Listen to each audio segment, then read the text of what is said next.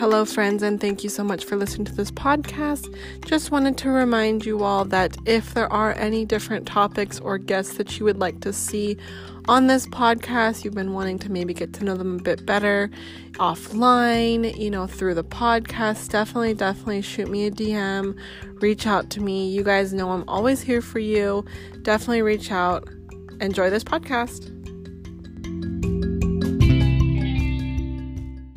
Hello, everyone, and welcome to the podcast. I have Miss Shannon on the line, and we've actually done quite a few shoots together. Uh, absolutely love working with her. Um, excited for another shoot here on Wednesday. Um, Shannon, why don't you go ahead, introduce yourself, your company, and then let people know how long you've been in business for. Yeah, absolutely. Um, so I am Shannon Durazo, and I am the owner and sole current photographer for Stratus Adventure Photography. Um, and I have been shooting events for quite a long time, but I actually incorporated my company and started on the journey of shooting weddings two years ago. Awesome. And I mostly do elopements and intimate weddings. So if you have a farm, a backyard, hiking, that sort of thing, I'm your girl. If you're, you know, a great big banquet wedding, probably not me. sure. Do you still find yourself doing them, or are you just more so just elopements and smaller intimate weddings? Um, so I have helped a couple of friends second shoot receptions, you know, larger venues and everything, but it's not really what I do. And I do have an alter ego career, so um, I've basically been referring anything like that out. So if it's a reception after an intimate elopement or, you know, like a ceremony with 10 or 20 people, then um, depending on how that reception's being held, I'll shoot it. If it's more, you know, barbecue style, uh, relaxed, then 100%. If it's the whole big timeline of you know here's the bride and groom dance and now here's this and the cake cutting and the, the like not really my thing. Sure sure. I gotcha. Um what do you think is your most favorite part of um you know elopements and intimate ceremonies then? Um so i guess it probably goes back to why i started shooting them in the first place um, I was planning my own wedding over and over and over. Um, I've been with my husband for almost 16 years now, and it took until last year for us to actually finally get legally married. Um, and part of that was every time I started planning, it just didn't feel right. I felt like everything we were doing was to meet everyone else's expectations of what it should look like. And he and I are both extremely private people, along with our son. Um, and it just felt like everything we were doing was for other people. So I finally kind of nailed down what we wanted. It kept getting smaller and smaller and smaller. And I found myself searching online for, you know, what's something other than an elopement. you know, I didn't want to go down to the courthouse. I still wanted to do something uh, meaningful for us. I wanted to do something that really spoke to who we are as a family. Um, which you know, when things get rough here, we go out and either go backpacking or hiking or do it, you know, out in the wilderness somehow for days at a time. That's kind of where experiences over things kind of family. And um, I found that there are people that get married that way.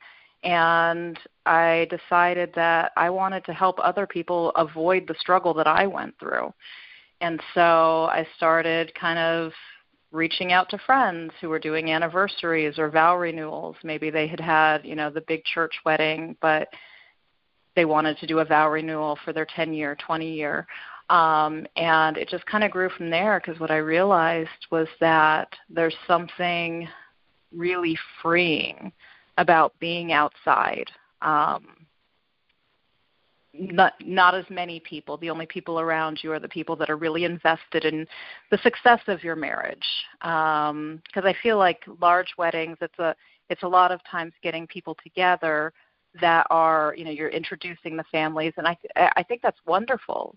Uh, but for me, that more intimate, you know, these are the people when something's bad, they're the people that I call. They're the people that are going to, you know, really reinforce the strength of our family unit, our marriage. Um, you know, they're, they're the kind of call them when you need to move, you know, and that's not everybody. Sure. That's usually at a large traditional marriage.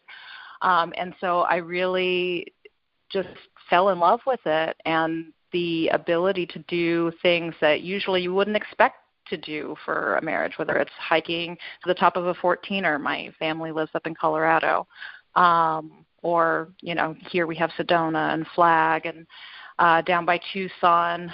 Um, you know, we've got some beautiful mountains and the superstitions. Like there, there's a whole lot of gorgeous area here in Arizona. Yay, COVID for not traveling further.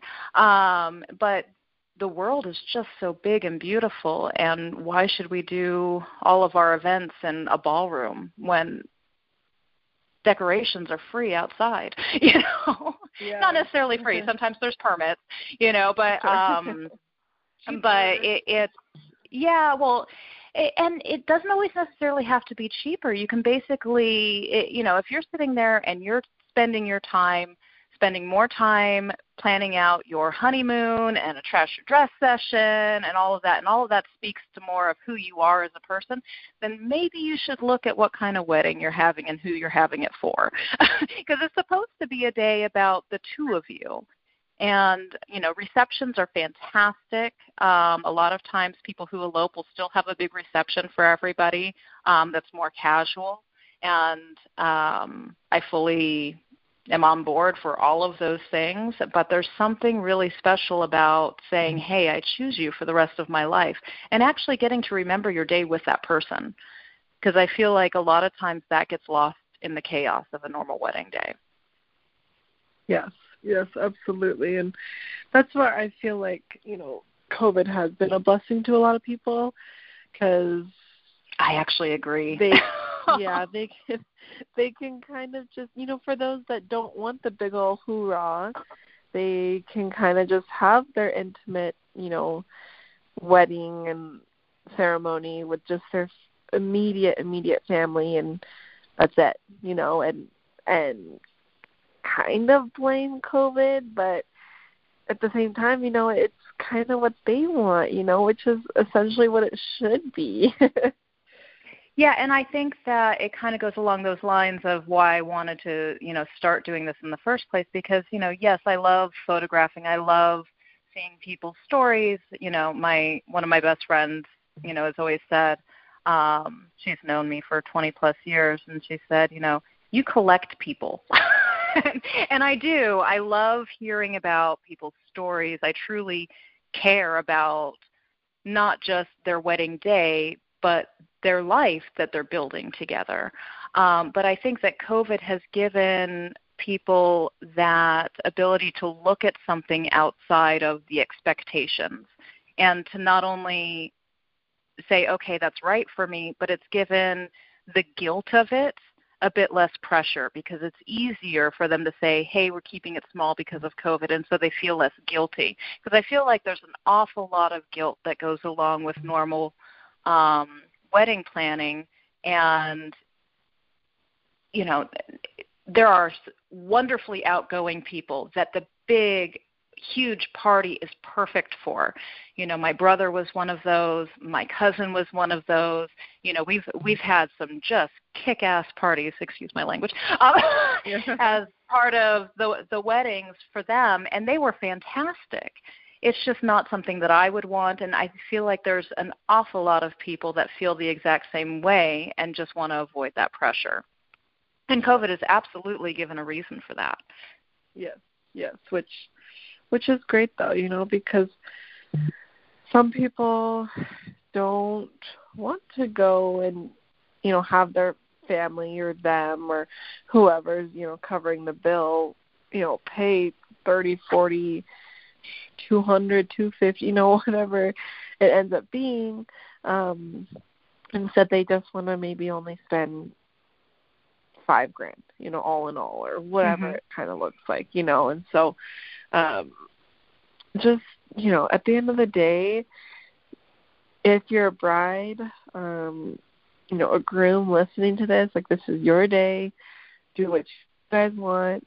Um, yes, you know, family might be a little upset, you know, if you don't have the big old wedding. Um, but if it's not what makes you happy, then don't don't do it. You know, like just it, it is and there's it, ways to include family without them having to physically be there. It's actually surprising when you start asking everybody how many people feel like if they get a an invitation that oh god now i have to move everything around and i have to go like there's obligation involved with receiving an invitation as well so there's an awful lot of people that would rather put money into your honeymoon or into your I'm fixing my house up fund or yeah. just wish you a wonderful life together and yeah. you know a lot of a lot of people doing elopements and intimate weddings will read letters from their families or videotape parts of it and send them off or do different things to involve the people that they really care about so they still feel included without having to travel to be there, without having to do big gifts that they're like, well, you know, is are they ever actually going to use this tea set? I mean, let's right. be honest, who actually uses a tea set? so th- there's an awful lot on both sides that have come with sure. the um, the modern wedding because they didn't used to be that way.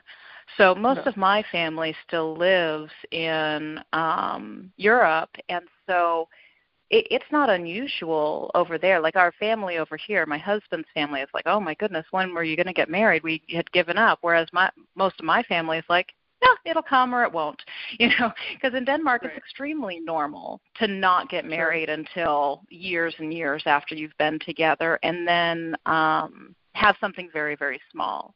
Uh, I always call my mom the uh, the original eloper because she she oh. eloped oh. in Singapore in a in a different colored dress when she married my father. She had a backyard wedding when she married my stepfather, and then she just eloped up in Show Low to her current husband uh, right. after my stepfather died. Yeah, so you know, I mean, she's and, and none of them. Oh, one of them actually was in a big white poofy dress, but the rest were, you know, in something completely different. And so I grew up with that as well but my husband's family didn't. so it's just different. That's funny. Um, so then, for you know those that are looking to um, elope, um, maybe adventure, what are kind of some um, maybe tips or tricks you might have in terms of you know going and doing all these things and you know continuing to you know grow the elopement um not yeah. not so what i've found is an awful lot of people that lean towards you know kind of the the epic elopement pictures and things like that because you know yes we will get those but that's not really what it's about. It's about having a really great experience. Um, a lot of them are semi outdoorsy instead of fully outdoorsy like our family is and so, um, honestly, looking at like tips and tricks for hiking is place to start. Um, REI and a lot of the outdoor stores actually do like basic courses on it if you are like a super planner. But ba- the the basics are the same of make sure that you have a good backpack that isn't going to hurt you. Have plenty of water here in Arizona, or anytime uh, you're going higher elevation, especially, you need more than you think you do. Carry sunscreen. Make sure that um, you're packing everything in a way that you're not trying to, you know, carry a bunch of different bags and a bunch of different things going up the hill. Um, if you are off roading, make sure that you are actually doing it in a vehicle that's prepared to, because getting a flat tire and not having a way to take care of it on a trail would be a real downer on your wedding day. and the sure. biggest thing when it comes to outdoor locations is to always have backups. Um, whether it's closed by fires or bad weather or um, a pandemic, you never know what could happen, and you might have to be able to transition. Um, the thing that I kind of find the most fun about it is that in my alter ego career, I always joke that you know, people are like, "What are you doing?" I'm like, "I'm a professional problem solver," and it carries over to this too. You have to be flexible. You have to have backup plans A, B, C. Yes, that can be a little bit difficult when you're getting into permitting and things like that. But say your dream wedding is at the Grand Canyon, it's a national park, and so there's fees and permits and everything that take 30 plus days to get, um, usually. Um, having something nearby that isn't in the national park that maybe isn't quite as high of elevation in case of fire closures or really bad weather or something like that that you can transition to is always a really important part of the planning process. And then, you know, the big thing is just to keep enough time available for you to breathe. Because if you make your day packed so full that it's just as hectic as a timeline of a regular wedding, then you're defeating the purpose. The whole reason is to spend time with each other. And so, um, you know, all the things like having good shoes and making sure that you're dressed appropriately, leggings if it's cold, you know, little hot hands if it's cold, um, all these sorts of things are things that are kind of afterthoughts because at the end of the day, the day is about the two of you and making sure that it's actually doing things that you want instead of worrying about the pictures. The pictures will come. The day is supposed to be about you connecting, and so leaving time for that is the most important thing. Sure. Yeah, absolutely. So then, Shannon, how can we help you? Um, well, the best way would be to go on and follow my Instagram. Um, I'm much more active on Instagram than I am on Facebook, and it's just at Stratus Adventure Photography. Um, and then reach out, say hi. Yeah, absolutely. And then one last nugget that you'd want to leave here with the listeners today.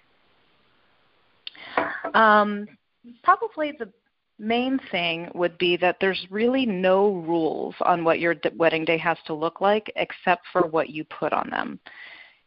You can make it anything you want. If you want to hang out at your Airbnb in the middle of the forest all day and play board games, then that's what you should do. If you want to hike to the tallest peak, then that's what you should do. If you want to off road to somewhere that isn't too crazy, you should totally do that. Like, whatever makes the two of you happy together is the way that you should spend your day, committing the rest of your lives to each other. Yeah, no, definitely. Well, Shannon, I definitely um, enjoyed having you here on the podcast today. Definitely hope to see you here soon. But uh, thank you so much again, and we will chat with you here later. Thank you for having me, Miranda. Of course. I'll talk to you later. Thanks. Bye. Bye.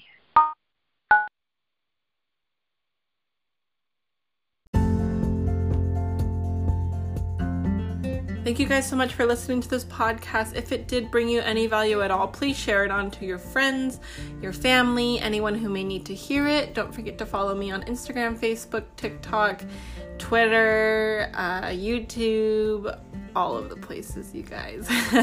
Miranda Madison events off of all the networks. Thank you guys so much. Have a wonderful day.